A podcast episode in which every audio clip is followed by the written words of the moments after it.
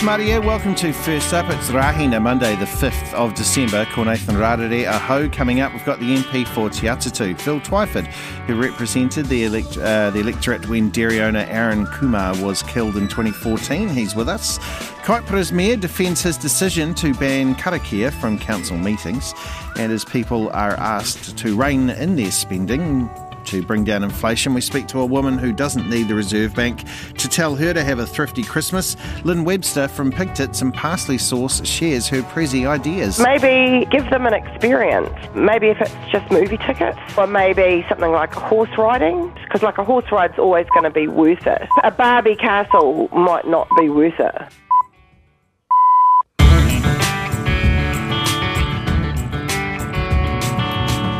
Kia ora koutou. Welcome to First Up. I'm Nathan Rarere, back for Monday. And uh, we start in the United States of America today. Our correspondent in New York is Anna Burns Francis. It's always a pleasure to be able to say morena to her. How are you? Oh, it's a beautiful cracker of a day. We're in that nice lull between Thanksgiving and Christmas where nothing happens. I'm enjoying life, Nathan. Oh, beautiful, beautiful. Now, the, the Princess and uh, the Prince of Wales have completed their trip to Boston. I, I, saw them; they were smiling and waving, and it seemed to go okay. How did it, was was it a success? I guess it was a bit of a success. I mean, Americans aren't hugely into the royal family except when it comes to scandal, which there might be a bit of this week. You can only imagine what it's like to be a fly on the wall in Camp Cambridge right now because they've actually gone back to the safety of the UK uh, while they were in Boston for that Earthshot Environment Awards. Of course, there was the dropping of the Netflix trailer for that new doco with Harry and Meghan, or awkwardly, they've also managed to avoid running into them because Harry and Meghan are actually in town in New York this week for their own awards ceremony. Um, but you can understand why they wanted to avoid meeting up because it's set to be more drama unveiled off the back of those revelations that we saw on Oprah earlier in the year. Now, the doco is supposed to be released this Thursday, US times. That's Friday for you guys. And it's rumoured the Cambridges spent that flight time home plotting a much more aggressive response than we saw to the Oprah interview, but they'll need to tread a fine line. Meghan Markle is a very much loved celebrity here in America, and we all know they love a good bit of drama. Yeah, got to be. Yeah, it's a shame that they can't bunk down together, but there we go. Uh, let's have a look at election time. So this Georgia runoff, which is happening right now between Warnock and Walker, it's in two days' time. Can you just explain to us what is at stake uh, in this vote?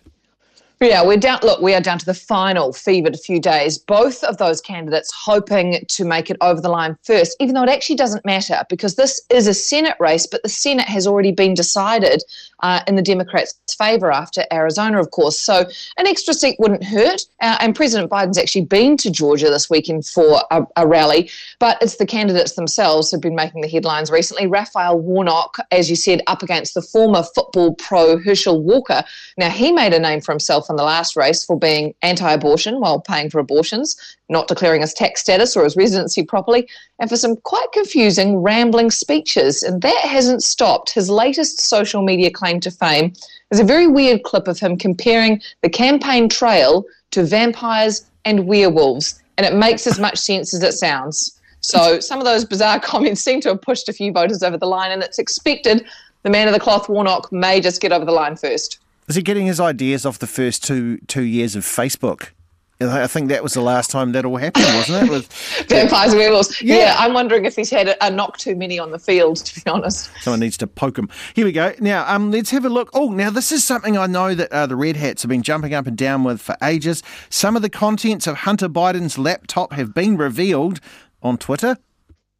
Oh, yes. Elon Musk, making another name for himself, another day, another Twitter headline, decided to release a trove of emails and documents uh, relating to Hunter Biden's laptop. That is, of course, the laptop that was supposed to be hacked, but turns out was just left in a repair shop.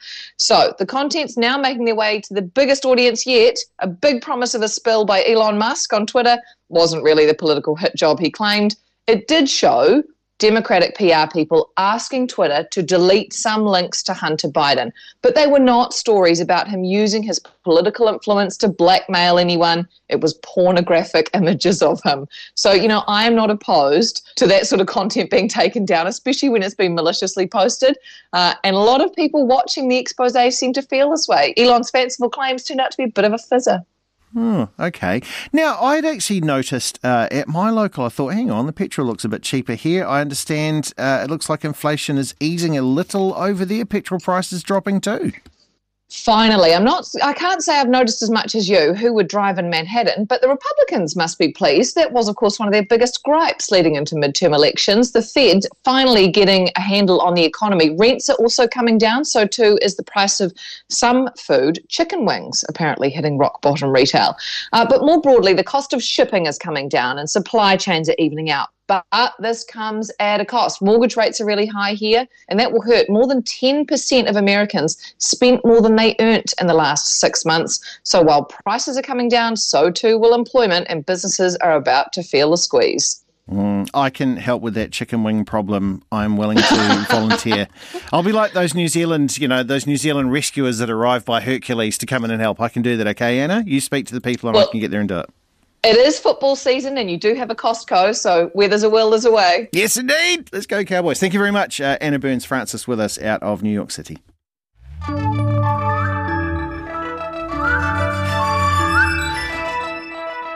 I was just wondering there, listening. Uh, oh, by the way, you are listening to First Up on RNZ National with me, Nathan Rarere. Uh, thank you very much for your attendance today. Just a, just a little thoughts I was just wondering there with Anna when she was talking about uh, that looks like some of the prices were coming down and the inflation uh, was coming down. Well, it doesn't actually, there's no figures that show that yet, but at least the prices are dropping in the United States. And she said, I'm pretty sure the Republicans will be happy about that. In my brain, I thought, would they? Do what do you think? Two and oh one. Do you actually think that opposition parties anywhere in the world are actually happy when things go, go a little better? What do you reckon? Two one oh one. Do you think they're actually happy? I don't know. I would say no. but that's just me. Maybe I've, I've, got to that stage where I'm a bit cynical, like, oh, I just want to be in charge. Anyway, 2101, what, what, what do you think? It might be a bit of, bit of an interesting, bit of a fun one this morning. Well, uh, meanwhile, the, the grim case here millions of Ukrainians are facing a winter without power, and fears are growing for those without shelter. The BBC's Jessica Parker has this report from the village of Kalinivka. The pain of hearing your home is destroyed. Inna still feels it months on.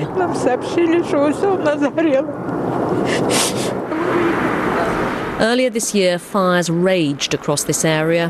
Russia's brief and failed advance left scenes of devastation. Now, clues from that time lie hidden. Inna's makeshift home is built where her old one used to be. But the kitchen is freezing and damp. Icy water drips from the roof. Her swollen hands hurt from the cold, but she looks far beyond her own worries. I want us to win as soon as possible, so that there is peace and tranquility, so that all soldiers return home alive and well. For Inna, help is on the way this winter. She's the first in her village to get a prefab home, but others will have to wait. Including Nadia. In this one room, she cooks and sleeps in a bed she's sharing with her son and his girlfriend, Sophia. A plastic sheet stops the floor getting wet when they wash. They even go to the toilet in here if it's too cold outside. For 19 year old Sophia, it's suffocating. I'm very anxious. I can't wash or go to the bathroom alone. I hate to do that in front of everyone. I just want some personal space. As the cold bites, Russian strikes mean power cuts too. It's an exhausting existence for Nadia as she sits on the steps of her former, now wrecked home. It's hard for everyone. I want my house. I want to live in peace, and for my son and his girlfriend to have a place to live. Because now they have no life. It's not life. Oh, God. 63 years old, she walks through the rooms and ruins. The shadows of the past all around. So many have been left haunted, now hunted by the winter too. Jessica Parker reporting from Ukraine. It is a quarter past five back home now. Kaipara's mayor has been accused of racism and cultural ignorance after stopping a councillor opening a hui with a karakia. Craig Jepson interrupted Councillor Pera Paniora several times this week when she tried to start a hui in Te Reo Māori. And despite backlash from ratepayers and concerns from the Race Relations Commissioner Meng Foon, the Mayor insists he won't allow karakia. He spoke to Te Tai reporter Sam Olley. It's not racist at all, in my opinion. I'm not a racist person. I wanted to run a secular council. I'm quite happy to have all groups included and uh, treated equally, and that to me is not at all racist.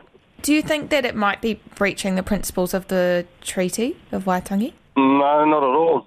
What about, say, equity, partnership? Doesn't breach those at all. It's a council that is that is inclusive of everybody. It's not discriminatory against Maori or the treaty. It's not difficult to grasp that concept, surely. But had anyone else on the council said they had a problem with karakia? Like, isn't it just you taking away no, something? well, well, well.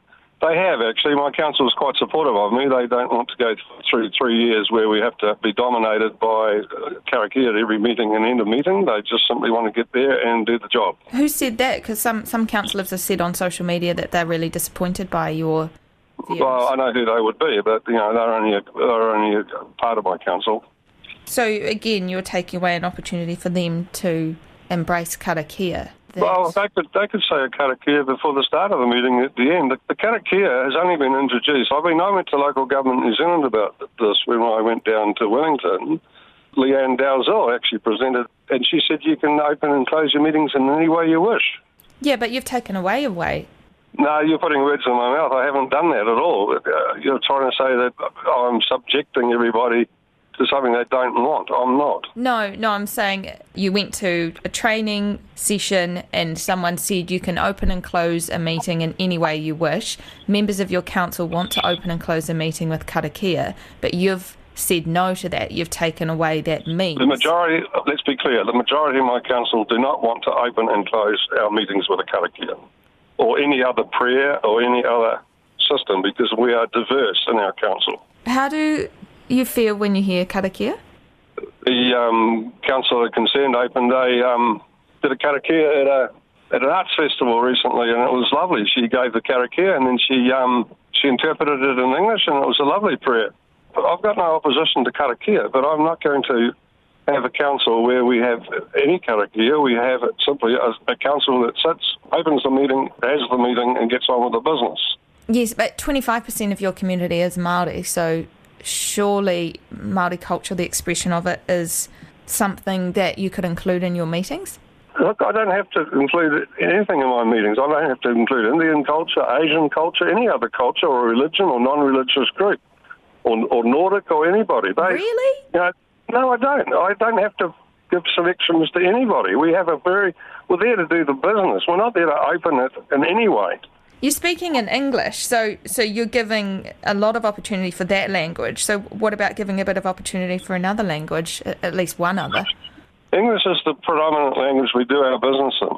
Whether you have uh, a preference for Maori, Chinese, Asian, whatever, that's how we do business. The business of council is, is conducted in English. Are you comfortable with Te Reo in other parts of the meeting? Oh yes, I would be. I think it would be it would be um, inappropriate if everybody couldn't understand the language at a meeting. I mean, how do we run a meeting where people may not understand what's being said? Interpreters? Well, certainly. I mean, that would have to be the case, I guess. Are you going to reconsider your position at all, or are you really firm on this? At this stage, I'm firm on it. Kaipara Mayor Craig Jepson. It's 20 past five. I'm Nathan Rarere here at First Up on RNZ National. Coming up, the Minister of Fruit and Veg, Glenn Forsyth, joins us next with what to look at in the fresh produce aisles this week. And uh, the Football World Cup desk is up and running. We've uh, had our crack team onto it, and uh, we'll get onto that in, uh, well, less than a quarter of an hour's time. A lovely bunch of. There they are standing in the air. Big ones, small We head off to the fresh produce markets. We're standing and he's opening up another little window on his advent calendar. And what's behind that? Oh, it's a broccolini. It's the Minister of Fruit and Veggies, Glenn Forsyth. Morena, Glenn, how are you? Morena, Nathan, very well. How are you? I'm good. 20 days until Christmas. Um, so, what are the monthly recommendations for five plus a day? Yes, it's the last month of the year, and we can't let that go past us without mentioning the five plus a day hits for December. They're great ones as they always are: cherries, berries, and tomatoes. So we'll look we'll look at cherries first, and there's three full shopping weeks now till the big feasting day. They are slowly improving this week with the Samba variety looking good this morning. Now, when the lapins come along, you know we're cooking with gas. If the weather stays kind now, Central Otago are going to be well into harvest week commencing the 12th. And touch wood, this will mean good supplies of New Zealand cherries for Christmas week, which is week commencing Monday, the 19th of December. Now, this heat and sunshine is doing wonders for our strawberry crops right now, and this week they peak. If the Auckland weather doesn't get too hot in December, strawberries for the Christmas pair are looking good, as too are raspberries, blackberries, and blueberries, which have all been underway for some time now. Tomatoes, now that's an interesting one. Yes, they're in season, but there is less supply, and currently wholesale prices are higher now than 12 months ago. A number of growers had to stop due to labour cost, energy cost, and cost for cons- compliance, and larger growers especially have planted less area due to staff shortages and not being able to fill positions. However, Kiwis uh, love tomatoes, they are super good for you, and at least we won't run out. So there's our update for December. Righty ho. What about uh, give us the uh, the vegetables? How are they looking this week? I caught up with the lovely Glennis Lou in the weekend, and she mentioned a few lines a little different. New Zealand purple asparagus, broad beans, and some gorgeous early buttercup from Tonga. So Mount Eden residents are in for a treat. Early December, green asparagus and sweet corn are like ships passing in the night, or, or maybe elevators a better description. For example, asparagus on its way out, and 250 gram bunches will probably be 450 each this week. But new season corn coming on, and if you shop around in the North Island, I'm hearing some stores selling at 250 or could even be a little less later in the week, a cob now. A few other vegetables in better supply shaping up for this week will be mushrooms, king sweeties, baby spinach, and lettuce. Now, baby spinach, they're tasty in salads, sure, but you can also go, they also go into stir fries, lay it into lasagna, try that, or simmered in sauces, soups, and stews. Spore potatoes, they're all the rage for Christmas, and the delightful Omer- Jersey Bennes, they're creeping out now throughout the country for us to enjoy. And if we're struggling to get our head around high prices on brown and red onions at the moment, spring onions, they're flushing this week. So, you know, spring onions add that crunch and zing to salads um, or savoury sweetness to a stir fry when cooked. So you can cheat a little bit and grab some spring onions. Yeah, love spring onion. Uh, what about uh, you? I know you mentioned there before about the straws, so that's a good. Uh, so the straws probably peaking in the next week. I was thinking we need to bring Christmas forward a couple of weeks, to, or Pavlova Day, something like that, to There make sure that it's good. Um, but uh, Yes. other fruit having a look at the apples and the pears. I think I bought some raw galas yesterday. They were quite cheap. Well, it's a busy wee start to the week on fruit. If you still have your heart set on pip fruit, the best apple choice is Ambrosia and New Zealand pear, the Winter Nellis. Note, though, both have come out of CA storage, so put straight into your fridge as left in a fruit bowl. They will spoil overnight. Winter Nellis, they're great raw as is, sliced into sandwiches, even salads, fruit platters, and cheese boards, or cooked, such as baking and poaching. And definitely don't cut off apple skin. The nutritional value of apple skin is four to six times higher, they say, than the pulp, and a great source of dietary fibre. Some imported lines in good supply are mangoes from Ecuador, pomegranates from USA, and a late burst of Australian navel oranges. Beautiful. I brought two yellow flesh peaches yesterday on the run. Cost $3, but they had that summertime peach flavour coming through, which was the main thing. So yellow flesh peaches gets the stone fruit nod for this week. And talk about how quality sells. Also caught up in the weekend with good friend Thomas Kwan of Victoria Avenue Fruit Supply in Walton Street, Remuera. Now get this, cherries, they're sold by the millimetre sizing, and he had 32 mil there, and that's big, plus some absolute exquisite green green seedless grapes from Korea. Now they were both retailing for 49.99 a kilo, and he sold out of uh, both yesterday. So yeah. Glenn, Glenn, did you just want to rewind there? Um, we think we heard something there. I'm not sure if you heard. Did you say pears in a sandwich? Yeah, I've seen some people slice them very thinly and have them in a sandwich. I've never tried it, but might be quite refreshing. What with?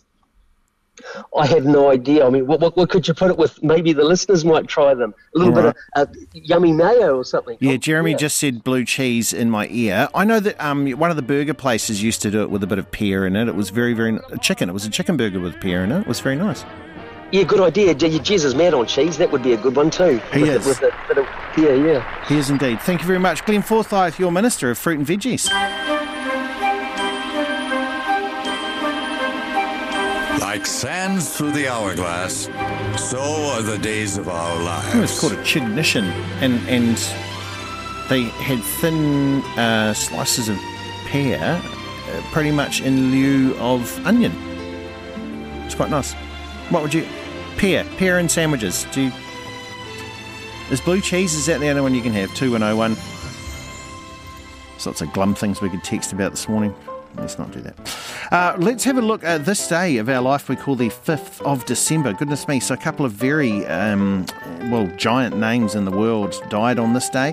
1791, Wolfgang Amadeus Mozart died very mysteriously and was buried very quickly at the tender age of just 35 years old. My goodness me, he packed it in, didn't he? And on this day in 2013, uh, Nelson Mandela died at the age of 95. Births on this day. A fellow called Walter Elias Disney, uh, Disney was born in Chicago, Illinois. He went on to be okay. As a film producer, he holds the record for the most Academy Awards earned and nominations by an individual. And um, yeah, that mouse went quite well for him. Also, too, what a performer. Richard Wayne Penniman was born on this day in 1932. You knew him as Little Richard. I don't know if he had a brother who was a bigger Richard, but anyway, he was born in Georgia and he was uh, one of the first group of inductees into the Rock and Roll Hall of Fame in 1986. On this day in 1952, a lethal smog began blanketing London, causing thousands of deaths. The incident prompted the passage of the Clean Air Act and Children of Bavaria tonight. Look at the door and hope that Krampus doesn't come because it is Krampusnacht. The horned half goat, half demon comes out tonight and he goes around. Quite often he pairs with St. Nicholas and he goes around and he punishes children by giving them a piece of coal or whipping them with a birch branch. That's very exciting and that's all the youngsters of Bavaria really hoping that Krampus doesn't uh, come and visit them tonight in Krampusnacht.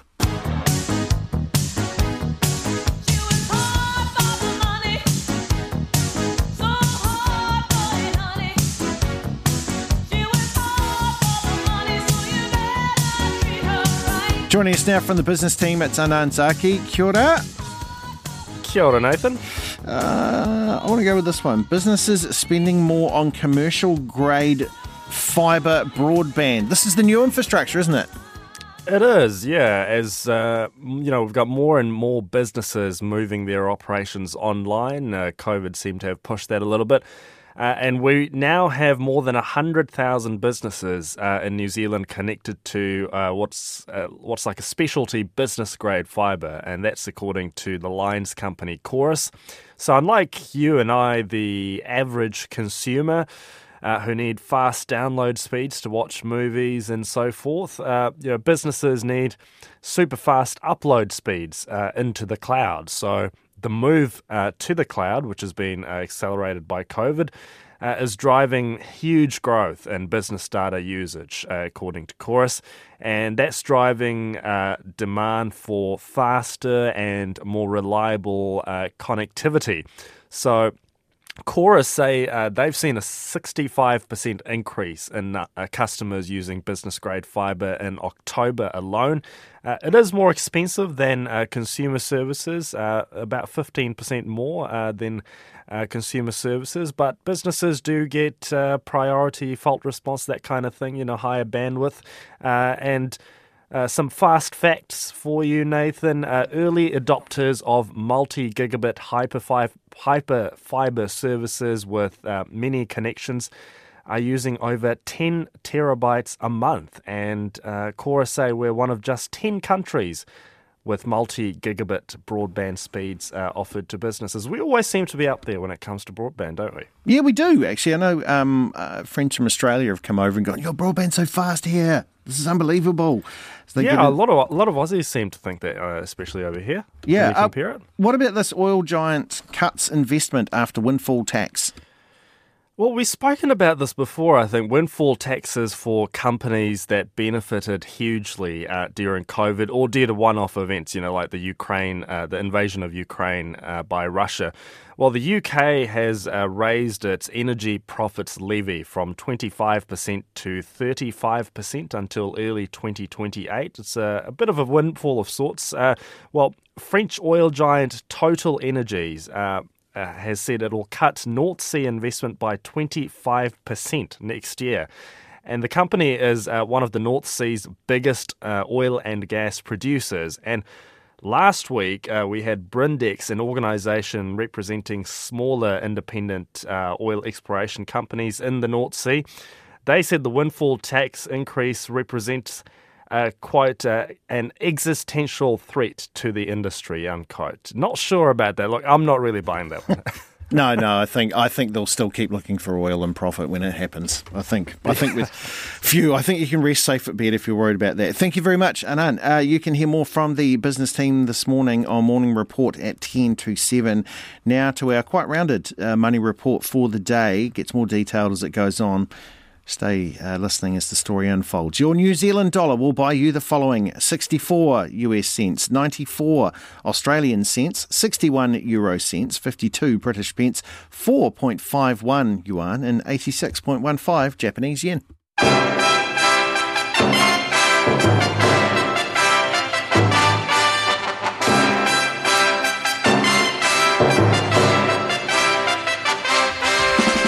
That's the music that means football when it's on. Way to start the morning. Do you like that? Clay? It's, mm. sort of, it's uh, Clay Wilson is with us here from the sports department. Thank you very much. We just thought we needed something that embodies just football.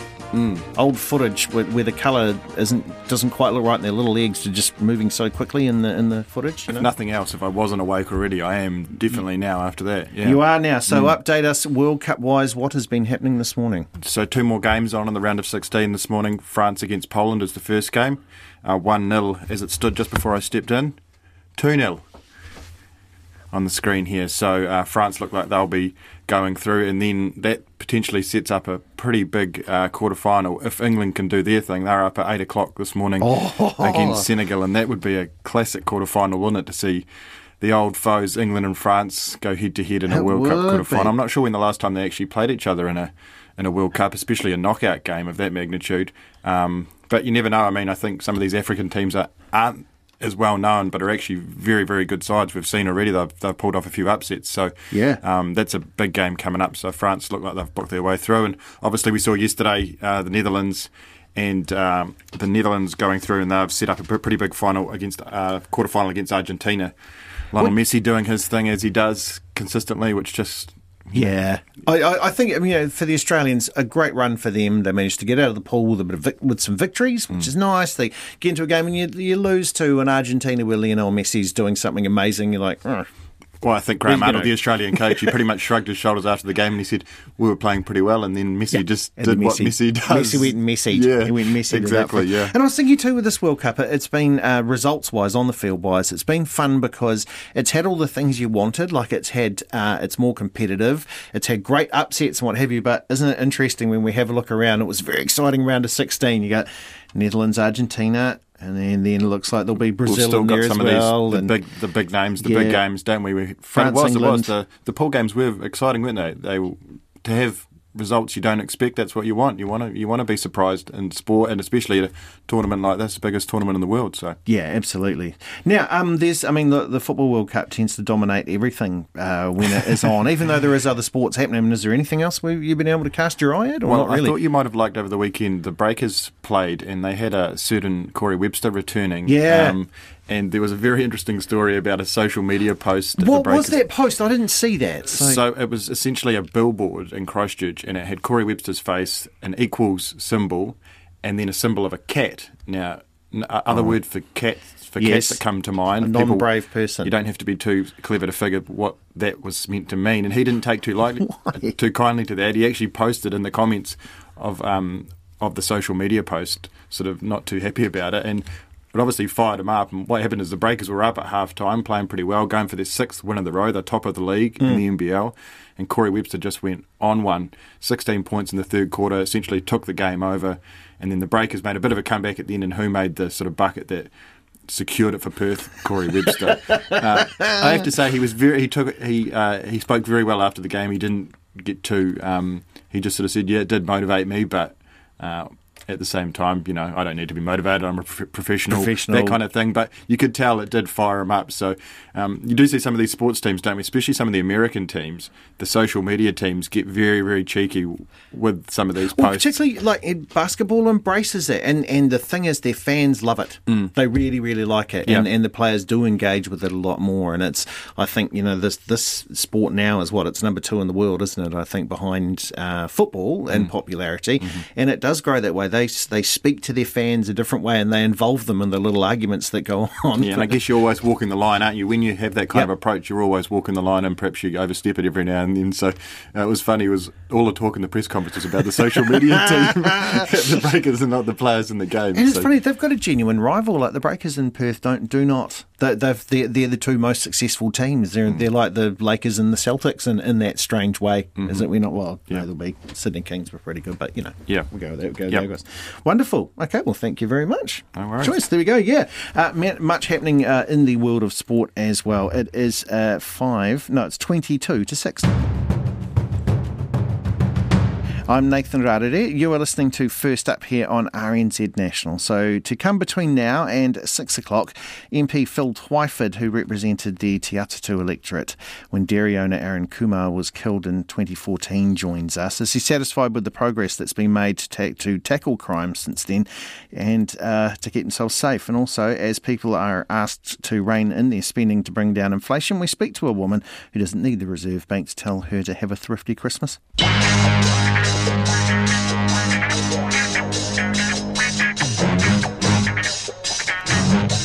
The professionals of Morning Report are up after six, and for a bit of a preview of what is happening today, it's Corin Dann. Kia ora, Corin, how are you? Kia ora, good morning. Football's coming home, Nathan. Well, yeah, apparently. Well, they think so. It might be going home. Home, wherever home is. Yes, no, England are playing this morning, of course, Senegal. We're always a little bit interested in England. I was just saying to someone in the studio um, that I was hoping England would go on a little bit for, further before they were sort of tortured and lost in the Oh, semi yeah, finals. that's, that's way more funny. You need them to get their hopes funnier. up that they're going to win. I actually don't Yes. know. I want them to win. I kind of want them to win, but then I want Senegal to win too because you know African champions and all. Um, Yeah. Anyway, we'll, we'll we'll definitely cover off the uh, FIFA games this morning. A couple of correspondents uh, from uh, Doha this morning to get the um, the details on that. France, what's still ahead? One 0 are they? over 2-0. Poland? 2-0 over Poland, yeah, Ah, so yes, they're- Mbappe they're just got that goal in there. Very Yeah. nice goal. Uh, on the uh, news side of things, uh, the hard news side of things, I suppose, we were talking to the Prime Minister as we do every Monday morning. We're focusing on a couple of issues this morning. We'll look at this uh, Three Waters issue and the entrenchment issue. Uh, how this mess the government got itself into was, uh, in fact, uh, well, how it came about. Uh, they've uh, backtracked now and they're promising they made a mistake and they're going to fix it. Uh, so credit to them on that score. But we do need to find out what exactly went wrong, how it went wrong with such an important piece of legislation involving entrenchment. Uh, Jane Patterson will be in too, our political editor, for some analysis on that. We'll also talk to a little bit about broadcasting and the merger between RNZ and TVNZ. Uh, some uh, who saw that interview with uh, Willie Jackson on Q and A yesterday, describing it at uh, I think one newspaper column described it as a train wreck. Uh, we'll talk to her a little bit about that. Uh, there is also the issue of transport this morning. That's a big issue too, with the Transport Minister Michael Wood in to talk about this new package of transport measures for council. So it's cycleways, improving walkways, Yes. that sort of thing. Uh, yeah, so we've got a little bit to get through this Yeah, morning. who, who are you riding shotgun with today? Uh, Marnie is in the studio Oh, Marnie with us this morning. Yeah. Wonderful, thank you very much. And of course, they are here after six o'clock. Well, if we all listened to the Reserve Bank, our Christmas shopping list wouldn't consist of much more than hankies and socks this year. That'll help fight inflation. Announcing yet another interest rates hike recently, the bank's governor Adrian Orr warned people to think harder about their spending habits or risk an even higher cost of living. Leonard Powell hit the streets of Auckland to find out if people are heeding the call. Well, the family's already decided that just for the adults there'll be one $30 present, so we'll just share one $30 present. And I've already done an advent calendar for a friend, and I've, I've bought everything at an op shop or made it myself. So yes, I have cut back. Personally, yes, because I'm trying to save to go to the States in January. So I am going to be spending a lot less. We're going to try not to if we can because we've got a four year old to impress. Yeah, I don't think that's the answer. Oh, I agree. I think it's Christmas is about the children, so let's just enjoy it. No, no way. Nah, you got to got to live, eh? Got to enjoy it. It's uh, one time where you kind of, if you can afford it, obviously that maybe enjoy it, right? I mean, I hadn't given it too much thought, but I don't think so. I think I'd probably just continue to spend. Yeah. Try not to go over the top, really. It's more going over the top on the food, eh? Yeah, I think yeah. that's that's what it's about. We don't spend a lot of money on Christmas anyway because it's too commercial. We tend to make our own presents and just focus on getting together and eating and drinking. So basically, all I do is work and then spend my money and work again, bro, and then do it all over again. You're not planning on cutting back because the Reserve Bank said so? Nah, nah, it's all good, bro. i Got to live life while you can, eh? It's cutting back on the food, so it's not as lavish, and it's also cutting back on the amount of presents, so adults can go without, and it's just children, and even the scope of the price of the presents. Um, you think twice about buying bikes and e-scooters and things that we bought in the past. We won't be indulging in those sorts of gifts now. Previously, we might book out uh, like outside. Uh, we, we eat outside, but this year we pretty much like cooking uh, in house and then my friends coming over. Yeah. I think a lot of people will be cutting back, and I just don't think it's going to have the same atmosphere or anything. Christmas itself, we're cutting down on expense wise, maybe get something a bit cheaper, smaller, and also food wise, we're not going to have such a, a big turkey or whatever. You know, we just get um, a piece of meat now, I think. I'm honestly so uh, run off my feet at the moment that it hasn't even crossed my mind. There we go. Well, someone who certainly won't be contributing to inflation is Lynn Webster, who didn't need their Reserve Bank governor to tell her to stop buying so much stuff. So, Lynn is a dairy farmer and sustainability advocate. She runs the website Pig Tits and Parsley Sauce. That's the expression that her mum used to use when the kids would ask, Mum, what's for tea? Lynn doesn't go to supermarkets at all these days, and whatever she can't make for herself, she buys from bulk stores or online. I asked her what Christmas will look like at her place this year. This year it's going to look pretty good because I've got family coming up from Taranaki. But we just keep it simple. You know, we'll just, we're, we're not present focused, let's put it that way. Okay, so keeping it simple, doing it present focused. We'll we'll speak to food, but just in case there is something present focused around there, have you got any thrifty Christmas prezi ideas? Well, yeah, I did have a think about it, and I just like if you can just stay away from your shopping. Really, just stay out of the stay out of that consumerism. Stay out of the the sales. Just yeah, give someone. If you think about is it environmentally friendly what I'm giving something? What's the packaging like? Like what what am I actually doing here? So you're trying to make someone happy and you're trying to say, you know, I love you. But if you really need to do that by giving them a gift, maybe you could make that food. Ah, you know, so that yeah. it's like a special treat of chocolate or something, but there's not necessarily going to be a whole lot of plastic packaging going back out landfill or into the what we just forget about it. I, I, Um, and I might have to keep keep mine a bit of an arts and craft one because if I ever go at making chocolate, that person's going to look at me, you know, with that polite face when they go, mmm, Cremelta. Oh, well, look, Yeah. I wasn't really thinking of making chocolate. I'm still buying, you know, I'm still saying buying the chocolate. It's just like for me, I make so many things now that I used to buy, and you'd be surprised you can actually make things better than what you buy. But sometimes if you have to go to the trouble of making something, then you think, well, do I really want to do that? Like you've gone to the trouble because it's so easy to just go and put some money across a counter or a card, and then somebody gives you something. But someone's gone to a lot of trouble to make that. But if you have to go to that trouble, it's like it's uh, too hard, so you probably wouldn't want to do it. Yeah, true. So another another present that you can give that's good is an experience. So like instead of like I think there's a lot of nana traps around. Like for us older ladies, there's a lot of things that flashy pieces of plastic that the kids get brainwashed into wanting, Mm. and they're a waste of money.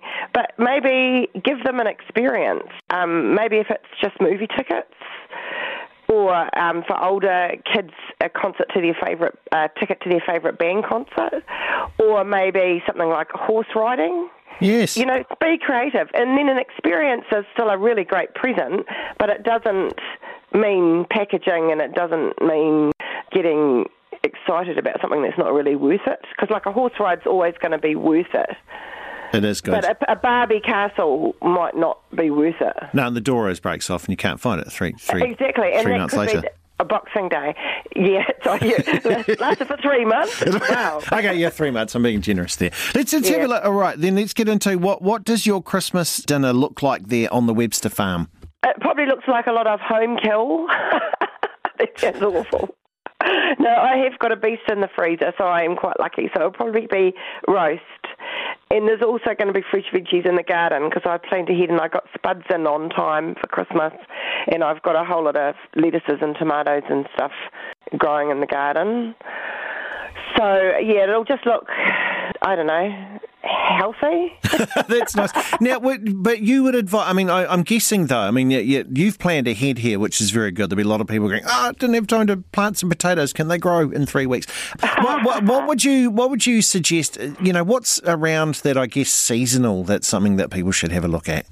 Well, you know, potatoes are probably the least of your worries, really. Like, if you're thinking, like, what am I trying to achieve? At Christmas time, people might put a whole lot of unnecessary pressure on themselves to perform in some way. Like, it quite often falls just on one person. And they do it to themselves. They're the martyr of Christmas, and they make sure everyone else has a good time. And people sometimes kind of take advantage of that person.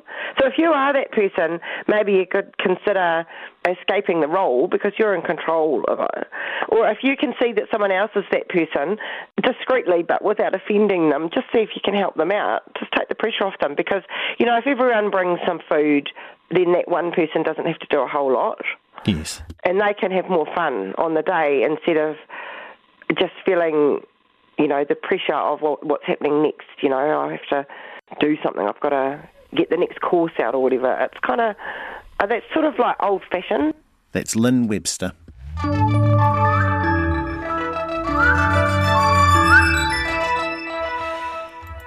The West Auckland MP Phil Twyford has met with the son of a dairy owner killed in a botched robbery eight years ago, who wants to know what's changed since his dad's death. Arun Kumar died after being stabbed while working at the Railside Dairy in the Auckland suburb of Henderson back in 2014. The offenders, then aged 12 and 13, wanted cigarettes and cash from the till. Arun's son, Shivneel Kumar, wrote an open letter to the Prime Minister and Justice Minister saying he's horrified that history has repeated itself with the fatal stabbing of dairy worker Janak Patel last month. Shivneel says Janak's death is a stark reminder that not enough action has been taken to prevent this again. And it would have been what, hundred bucks in the till? Is that what his life was worth? Is that what my father's life was worth? You tell me. You know, a couple of cigarettes. Yeah, they're a bit more expensive now, but are they worth a life? No. Phil Twyford was the MP for Arun Kumar's electorate, which is Te Atatu, when he was killed in 2014. He remains the area's parliamentary representative today, and he's with me now. Uh, kia ora, Phil. Thank you very much for being here. So, you, you had the meeting um, where you could sit down and uh, discuss there with, with Shivneel Kumar. How, how did it go, and, and what? I mean, do you have an idea of what they would like? Morning, Nate. Yeah, look, this is um, this is an issue that really um, is one of those incidences that really touched me in the um, the decade or so that I've been the MP for uh, the for Te Atatu in West Auckland, and it was really good to sit down last night with Shiv and and uh, talk with him and his wife Priya. Eight years after I I visited their home in the um, in the aftermath of um, Shiv's dad being killed at the Railside Dairy. And Shiv's a really remarkable guy. You know, he's really dedicated his life to um, trying to do something about uh, the issue of violent offending, and uh, and he's worked with the the, um, the Waitemata Police um, as part of an advisory uh, committee over the years, and I think that um, I don't want to speak for Shiv, of course, but I, um, what he said to me is that he, um, the, killing of Janak Patel, which is you know such a tragic and uh, awful uh, thing to have happened, has just really um, uh, stirred him up, and uh, he's highly motivated to, to kind of con- continue on this quest of trying to do something about this problem. So we talked about um, the issue. We talked about uh, the um, various solutions that are kind of out there, that, that uh, things that are being done, and what more could be done. And um, I'm, I really rate this guy. I rate Shiv, and the issue about violent crime. Um, it, it is a serious issue in the community I represent. People want something done. I think that our government's actually doing a hell of a lot. No, we um, the, the the the upsurge in recent months that we've seen of retail crime, including the ram raids. You know, we're putting unprecedented investment um, right now into supporting small retailers. Phil, the police Phil, there was responded. Oh, sorry, sorry, Mm. Phil. There was a number of police stations that were closed not long after this, and I know that was a budget cutting uh, decision back then from the government. Uh, And I know that like local area, local area out there, Two doesn't have a police station anymore. I know that response times is something that uh, uh, that um, Minister Allan was talking about. Surely that's better, right? To reopen these to help with these response times and have have police back in their communities. Is there the budget or the hope to do that? No, look, I putting um, reopening some of these uh, small local police stations. I don't think anybody in the sector, and and certainly no one in the police, thinks that's a good idea. You know, we've we've put since we've been in government, we've put more than three thousand um, police on the beat, and that's uh, more than sixteen hundred additional police over and above um, what was in place uh, five years ago. So we've we've we've put unprecedented amounts of extra budget on the police into the police force so that they can do their job, and that's one of the main things we have to do. The debate about longer sentences is in large part a, a red herring. The most important thing is that the police have the resources and the personnel to do the job. And um, could we do more? Yeah, probably we could, um, and we need to. And but the big thing that I think came out of the uh, discussion I had last night with Shiv is that um, a lot of the, the young people who are committing some of this offending are coming from um, really tough backgrounds, totally unparented. Um, uh, they are so alienated from everything that most people in society take for granted, like notions of right and wrong. How do you reach those kids? Chucking them in jail is essentially just handing them over to the gangs. So, how do you reach those kids? How do you intervene? Hold them accountable for what they've done, ensure that there are consequences, but actually do something effective about making sure this problem doesn't continue. Yeah. And Thank, thank you very much, that, Phil. Unfortunately, and I'm up to that too. Yeah, thank you uh, very much, uh, Phil Twyford there. Yeah, it's an interesting debate, isn't it? And that's what we've got two sides presenting here uh, that you'll hear over the next few weeks or so. And in fact, you've heard in this last week as well. One side says, uh, look, we've, you know, the, it's the backgrounds here that are involved. We've got to try and get it at the root cause. And we've got another side saying, no, chuck them in jail. Uh, the sentencing is there. And I know that when we spoke to, I think it was the Retail Association last week in Sandringham, they were very big on the sentences need to be tougher. Um, so, uh, it is an interesting case. I, I still wonder why you know smaller police stations that were uh, shut weren't reopened. Uh, very quickly, Anne says pear thinly shaved ham and rocket. It's unbeatable. Oh, putting pear on there as well. Uh, Nathan, it was the Chignition pear with the camembert cheese. That was the one you had. It was always very nice. Thank you very much for all of your feedback. It's wonderful. Uh, Marnie and Corin next with Morning Report. First up's back in your ears. Up, up, up.